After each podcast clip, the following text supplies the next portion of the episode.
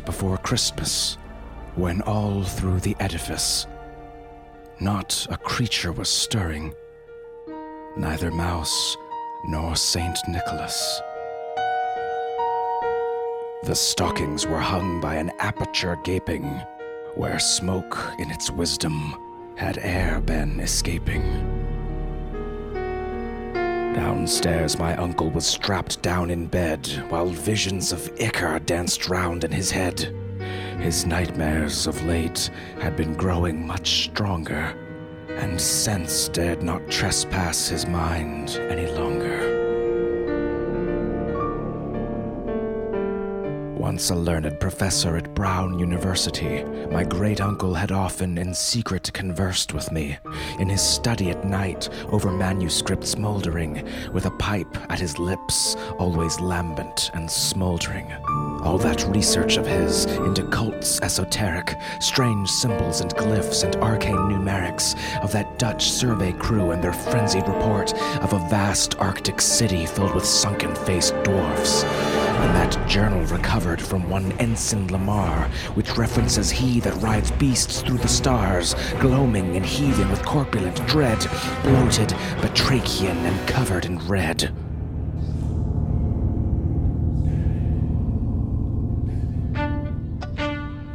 And then there's the relic in my uncle's display a four sided top carved of wood or some clay, with symbols engraved into each of its sides that surely must tell of coming end times.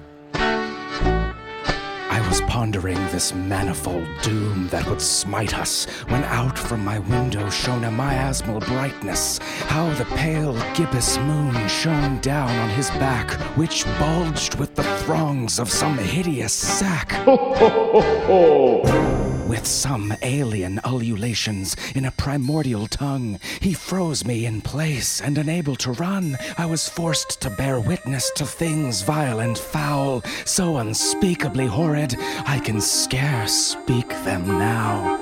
He summoned his steeds by their blasphemous names. With his gangrenous grasp, he pulled down on their reins. Then suddenly, upwards that noxious horde flew, that red bellied nightmare rising up from my view.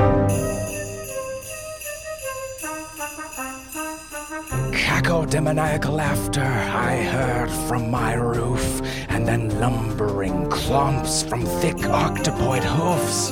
Then repugnant and hoary, his stench filled the air, while he writhed down my chimney as I watched from the stairs. He spoke not a sound, and then off from his back he heaved up that thick, throbbing cyst of a sack, and from it a stench came so and dense that I nearly passed out when he drew from it thence an Amazon Kindle and a few pairs of nice socks, a sweater, a tie, and Call of Duty Black Ops, Law and Order Season 5 on Blu-ray DVD, and an espresso machine. Hope he kept that receipt. Then all at once swung round this tenebrous being with his dark ancient eyes of unfathomable seeing, their biliferous blackness spanning eons extinct, and revealing my own maddened fate with a wink. Then into that monolith of chimney lurched, with the gelatinous frenzy of invertebrate birth. Ripping free to the roof, he launched into the night with a vow to return. When the stars are just right.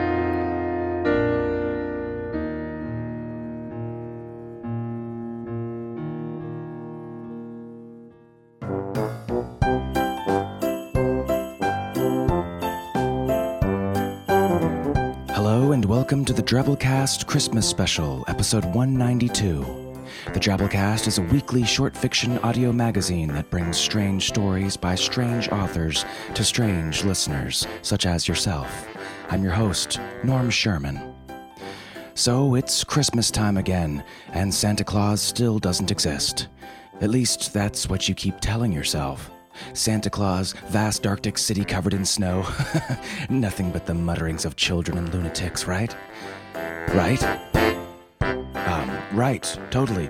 With all the holiday cheer and festive religious what have yous going on, the Drabblecast is here to remind you this year that sometimes it's okay not to believe. Hell, sometimes it's important not to believe. For example, the Mayans predicted that the year 2012 would be a great time of transition, the destruction of one age by the onset of another. Now, you can panic, choosing to believe that we have a relatively short time left before the second coming of Santa, when he that rides beasts through the stars awakens from his abysmal Arctic slumber to reclaim the earth with fiery elven chaos. Or you can believe that Mayans never existed. Have you ever seen one? No, you haven't.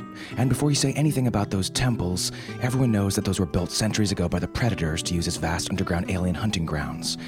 So, yeah, Mayans. Didn't happen. Now, doesn't that feel better? By the way, if you like that Lovecraftian Twas the Night opening bit, you can download it as a separate MP3 from the Drabblecast fan archive, where sunken faced dwarves work tirelessly to provide you with free content that goes great with eggnog. You'll find a link to it in our show notes or off our main page at drabblecast.org. It's Creative Commons licensed, so you can share it wherever and with whomever you like. Just do us a solid and point back to the Drabblecast. So, plenty of holiday magic to spread around this year.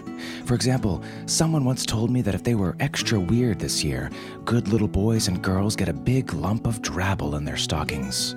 Run to your apertures, children. It's drabble time. Drabbles are stories exactly 100 words. Send yours into drabblecast at yahoo.com. Maybe we'll run it on the show. This week's drabble is called Zuzu's Bell, and it comes to us from the mighty Mur Lafferty. Mur is an author of many books, a podcaster of many podcasts, and an editor of many escape pods. A frequent drinker of gin and eater of pie, you can find her conducting various Mur trains at Mur Grand Central Station, www.murverse.com.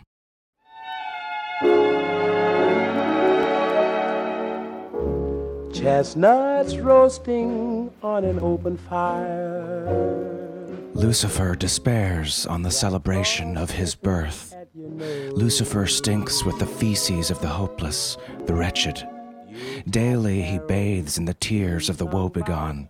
He hopes to find the one moment where he above overlooks, disregards, forgets. Then it will be Lucifer's time. A turkey and some mistletoe. His back twinges with memories of wings long gone. They shattered upon striking earth below. But his shoulders remember. Tiny tots with eyes all aglow. But tonight, the fiery sky opens and unholy ichor sprays as black wings burst from Lucifer's back. He looks up and hears the unexpected. Zuzu has damned us all with one silver bell.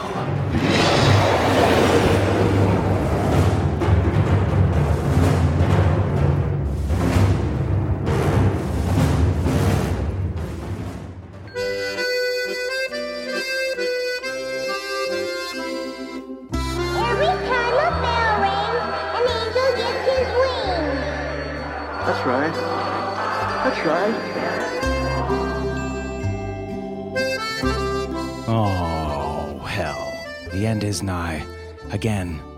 Like I said before, people, sometimes it's important not to believe.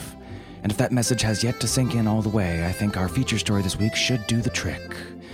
It was this very time last year when we found ourselves following beloved Drabblecast cryptozoologist Connor Chodesworth around the Gobi Desert as he hunted mythical Mongolian deathworms. Rumor has it that Connor is currently planning his next big expedition, but in the meantime, we bring you another special report of strange activities taking place in the skies this holiday season. Connor's not the only pseudoscientist searching for animals that probably don't exist, you know? We bring you Rangifer Volans, A Very Cryptozoological Christmas by Tim Pratt. Tim's one of our favorite authors here at the Drabblecast, and this is an original story that we specially commissioned him to write for the Drabblecast holiday special this year. Pretty exciting. Tim lives in Oakland, California with his wife, Heather Shaw, and their son, River. His fiction and poetry have appeared in the Best American Short Stories 2005, the year's Best Fantasy and Horror, Strange Horizons, Realms of Fantasy, Asimov's, Lady Churchill's Rosebud Wristlet, and the year's Best Fantasy, among others. You can dig into his fiction at www.timpratt.org. So, without further ado, we bring you Rangifer Volans, A Very Cryptozoological Christmas by Tim Pratt.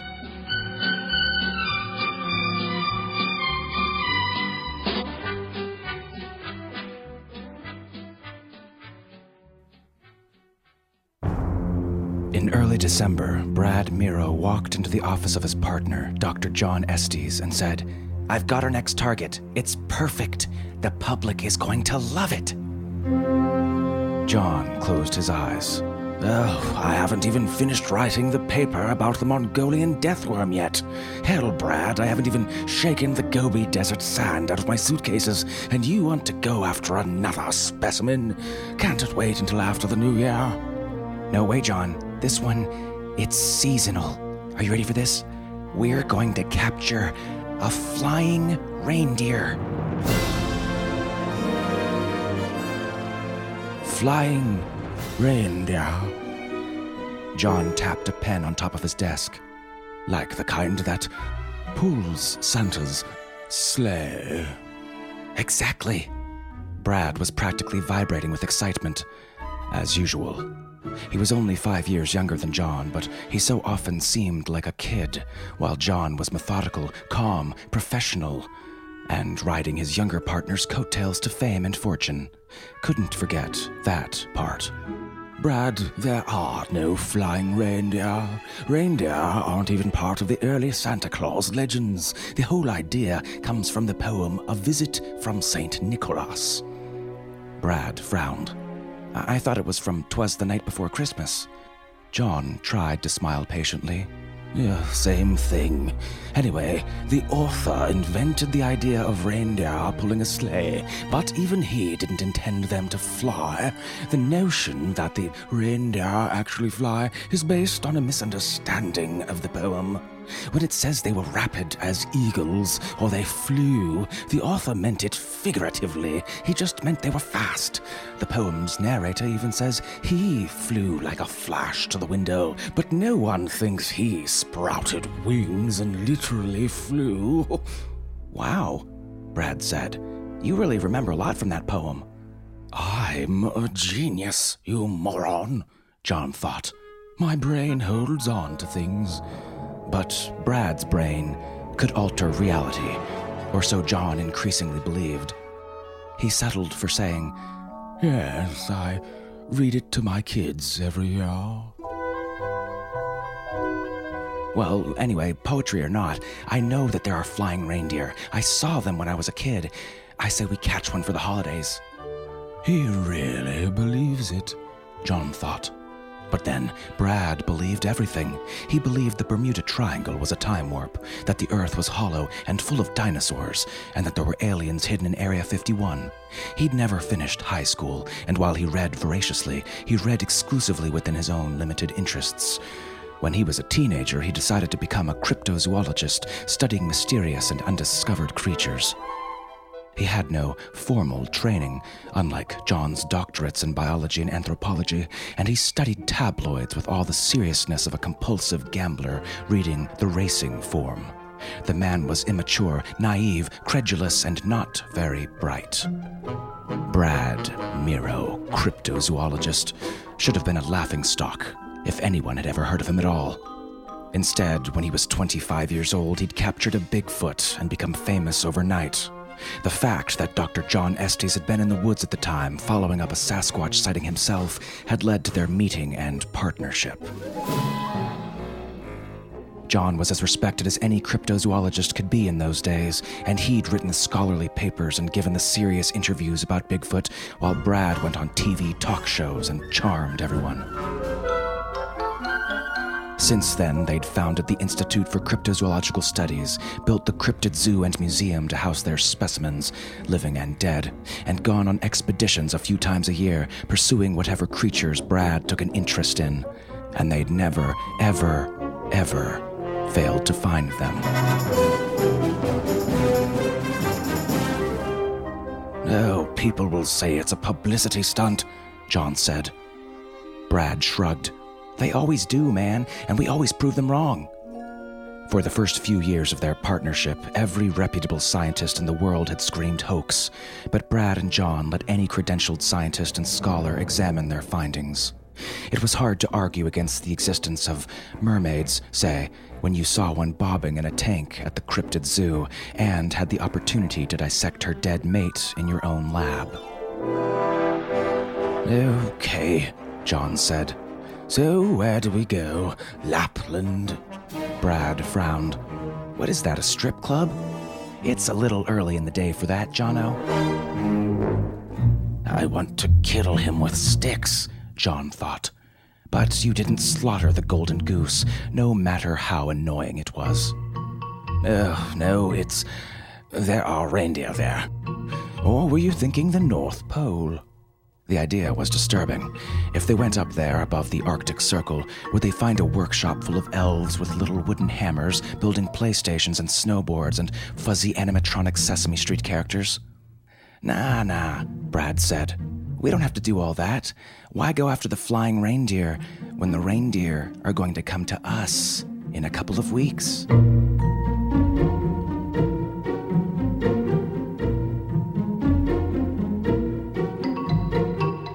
Rangifer volans, John said, looking up at the slide on the screen, which showed an anatomical cross section of a reindeer with some modifications. The flying reindeer. I know I had my doubts too, John said, but Brad convinced me. My speculation is that the reindeer have internal air bladders. Here, he pointed, and here. Through some unknown chemical process, probably related to their digestive system, the reindeer produce a lighter than air substance that fills those bladders and gives them enough buoyancy to take flight. Now, I'm not suggesting that they're light enough to pull a fat man in a sleigh. He waited for a laugh that didn't come and cleared his throat. Uh, But, ah, enough to leap and fly for short distances. I think it's likely. Useful from an evolutionary standpoint, too, as it would help them escape predators. Obviously, these reindeer are smaller than their flightless counterparts, which. One of the biology PhDs stood up. This is the stupidest thing I've ever heard. He left the briefing room, and with apologetic murmurs, half a dozen others left too. John surveyed the 20 or so employees still in the room. Well, skeptics, eh? He said, rolling his eyes, and this time he did get a laugh, if only a small one. How about the rest of you? The head zookeeper, Steve, laughed. You guys have brought me a skunk ape, the Bear Lake monster, a chupacabra, a jungle walrus, and the Loveland frog. You found and dissected the corpse of the Loch Ness monster, survived an attack by the Mothman, and got it on video. And I've seen Brad wear a sweater made from the wool of the Pope Lick monster. Now you tell me there are flying reindeer? I say, sure. Just remind me to buy some netting so I can cover the enclosure before you get one back here. Are we gonna have to go to Lapland? One of the field techs said. I hate the cold. Oh, you hate the desert too, John pointed out. But no, Brad has, um, a better idea. When he explained, five more people quit on the spot, and the rest pleaded family holiday responsibilities that would make it impossible for them to participate. Even Steve, the zookeeper, shook his head. "Uh, I can't build an enclosure for him, boss. So just be sure you don't bring back anything but the reindeer, all right? Oh, where's their Christmas spirit? Brad said.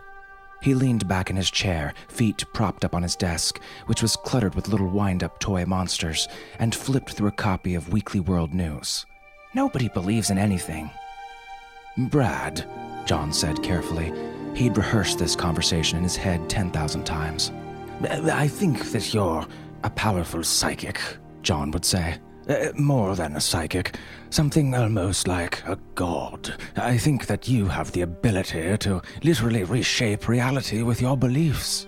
You could use your power to transform the world for good, to create a paradise on Earth. You could end war, hunger, disease, just by believing in a better world. But instead, you use it to bring werewolves and yeti and lake monsters to life.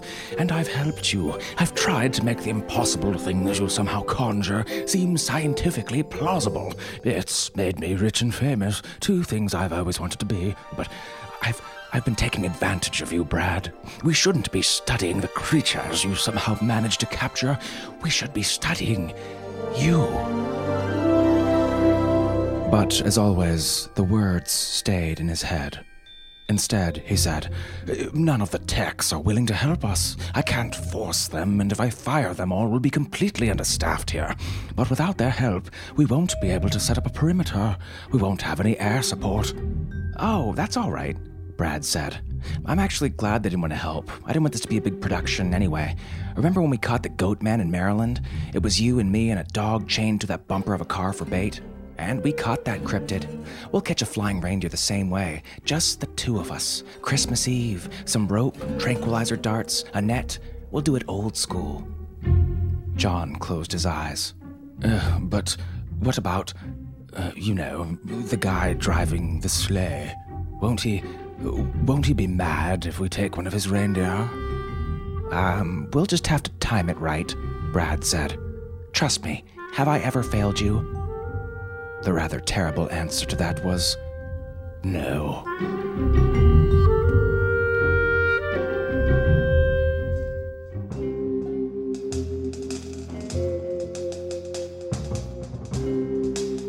Christmas Eve found John huddled in the treehouse behind Brad's McMansion on Maple Street. Brad's six year old children were in the house, along with their live in au pair, who was also Brad's current girlfriend, the mother of the twins had long since fled because living with Brad could be challenging. Brad climbed up the ladder, bearing an extra blanket and a thermos of coffee. John was seated on the cold wooden boards, and he had Brad's rifle, a lasso of rope, and a large reinforced net. A thin line of smoke rose from the chimney of Brad's house, where the Yule log would burn through the night. John would have much preferred to be inside by the fire himself, but he had a job to do. Really, it was kind of exciting. He was going to see flying reindeer. He was going to see Santa Claus. All because his idiotic demigod of a partner believed they would. Uh, are you sure he'll come? John said. Oh, yeah. Brad settled down beside him. They had a clear view of the roof from here. My kids have been super good this year, but I was wondering how does Santa do it? Scientifically, I mean. He goes to zillions of houses all in one night climbs down chimneys, eats cookies, leaves presents. Even reindeer with airbags in their bodies can't go that fast. How is it possible? Brad was looking at him earnestly, as always. John coughed. Brad didn't really understand science at all, so John just had to come up with something that sounded halfway plausible. It probably has to do with quantum physics, he said after a moment.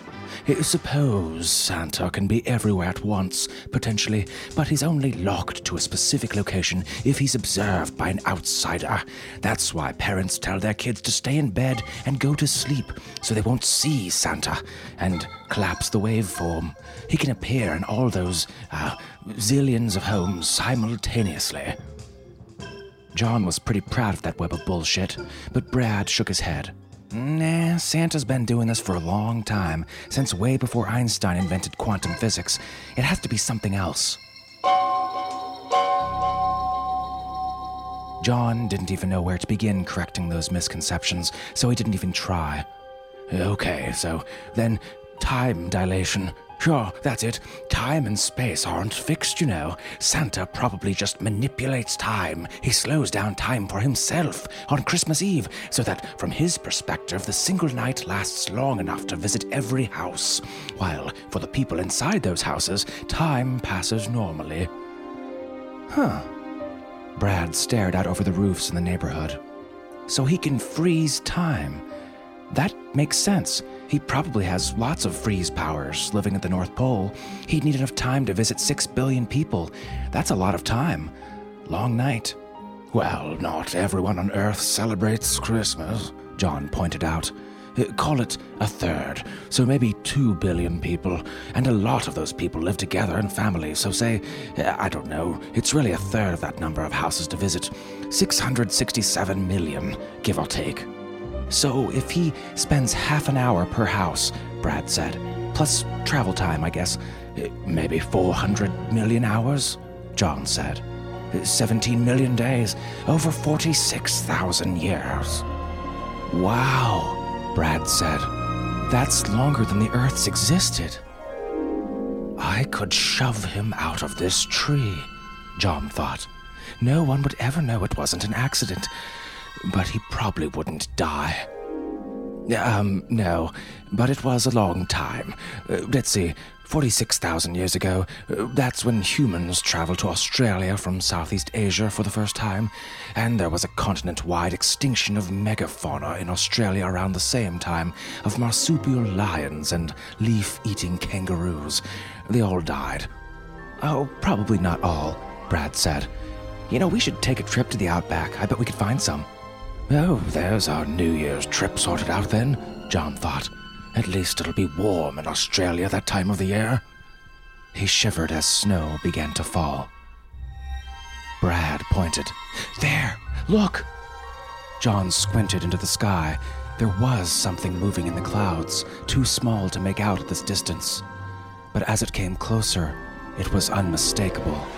A miniature sleigh pulled by eight tiny reindeer, each roughly the size of a sled dog. No glowing nosed Rudolph in the lead. That was kind of surprising. A fat man with a beard wearing a red suit shouted ho ho ho as the sleigh skimmed low, settling on top of Brad's house. Santa clambered out of the sleigh with an enormous bag over his shoulder and almost lost his footing on the slope of the roof. Wow, John said. I can't. This is amazing, Brad. Brad didn't answer him. He just picked up the tranquilizer rifle. The plan was pretty simple wait for Santa to land on the roof, and while he was down the chimney distributing presents, shoot one of the reindeer with a tranquilizer dart. Then down the treehouse ladder, up the ladder they had waiting at the back of Brad's house, onto the roof, cut their unconscious specimen of Rangifer Volans out of its harness, drag it down, and hide it in the shed. By the time Santa came up the chimney, they'd be. Brad fired his rifle. The sound was a hard, flat crack, not the woof of a tranquilizer gun. Santa Claus fell over, slid off the roof, and landed in the bushes. Brad put the gun down. There, he said. Now we've got a whole team of reindeer. John stared. What? What? Not that reindeer were really the point, Brad said. Um, which is good because I think we scared them away. The reindeer, startled by their master's fall, leapt into the air, dragging the sleigh after them. You shot Santa Claus, John said. Revenge is a dish best served cold. Sorry I wasn't honest with you. I knew you wouldn't go along with it if I told you what I really had in mind. You murdered a man! Not a man, a merry old elf. Come on, a human couldn't live that long. or do you think Santa does? He's just a fancy animal. Brad's usual grin was absent. He seemed to be staring into the past. I saw him in his sleigh when I was a little boy, just a glimpse out my window. So the next Christmas, I stayed up late, hid behind the couch, hoping to see him again. He frowned. My stepfather caught me. He didn't like it when I got out of bed without permission, and he dragged me upstairs and beat me with his belt. I couldn't sit down all day on Christmas, which made Christmas like most days. The thing is, Santa Claus was there. When my stepdad stormed in, when he grabbed me by the hair, when he started hitting me, Santa just hid behind the Christmas tree. He cared more about not being caught than he did about saving a kid from a beating. Fat bastard. And he goes around punishing kids for being naughty? I hate hypocrites worse than anything, John. I vowed I'd get revenge on Santa someday. I would have killed him in my own living room, but seeing Santa dead in front of the fireplace? That would seriously scar my kids. This way's way better. We can feed him to the Malawi terror beast in the zoo, make his body disappear completely. Sorry to drag you along on this, but I knew he was too big for me to dispose of the body alone, and I figured you owed me. Let's. Huh. That's funny. Look at the snow. John, who'd been wildly considering the moral implications of Brad murdering someone who only existed because Brad believed in him, stopped thinking and looked. The snowflakes weren't falling anymore. They were hanging motionless in the sky. The wind had stopped too. Everything had stopped. Oh, right, Brad said. Santa freezes time. Huh. And we somehow got stuck in that frozen time with him. How long did you say this night would last again? 46,000 years, John said. Wow, long time. I didn't really think about that. Somewhere in the distance, sleigh bells jingled. It would have sounded festive if it hadn't been the only sound in an otherwise silent night. Hey, if we can lure back the reindeer, I could take over as Santa tonight, and you could be my elf. God, John thought. He's impossible. I could just kill him. I could really just. John considered. He picked up the rifle. He'd never fired a gun before in his life, but the gun was heavy. He could use it as a club.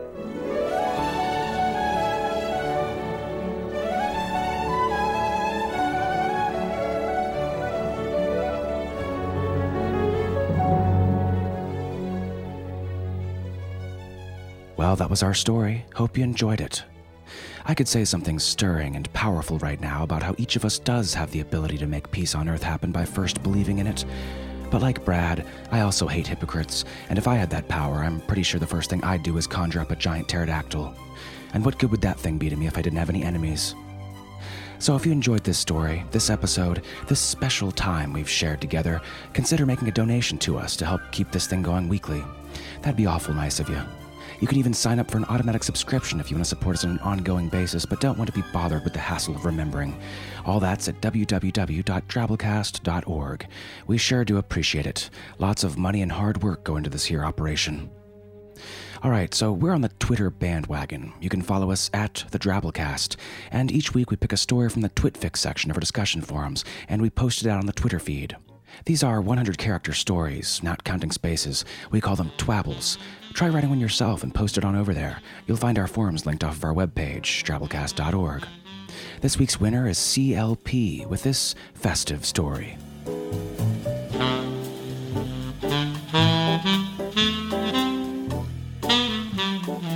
I saw Mommy kissing Santa Claus, and it became suddenly clear why I was the single teenager sporting a fluffy white beard.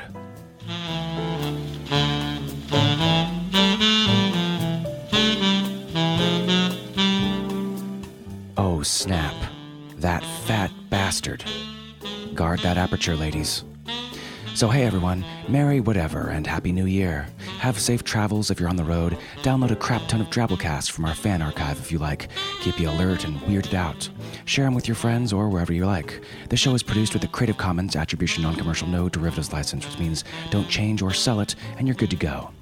Special thanks to our awesome episode artist this week, Drabblecast art director Bo Kaier. Bo doesn't need much introduction here. You know him and his work if you've listened to this show any amount of time. Check him and his gnarly work out at bokaier.com. We'll see you next week, weirdos. Until then, our staff is made up of associate editor Matthew Bey, a horde of fuzzy animatronic Sesame Street characters, and yours truly, Norm Sherman, reminding you that predators built that shit, not Mayans.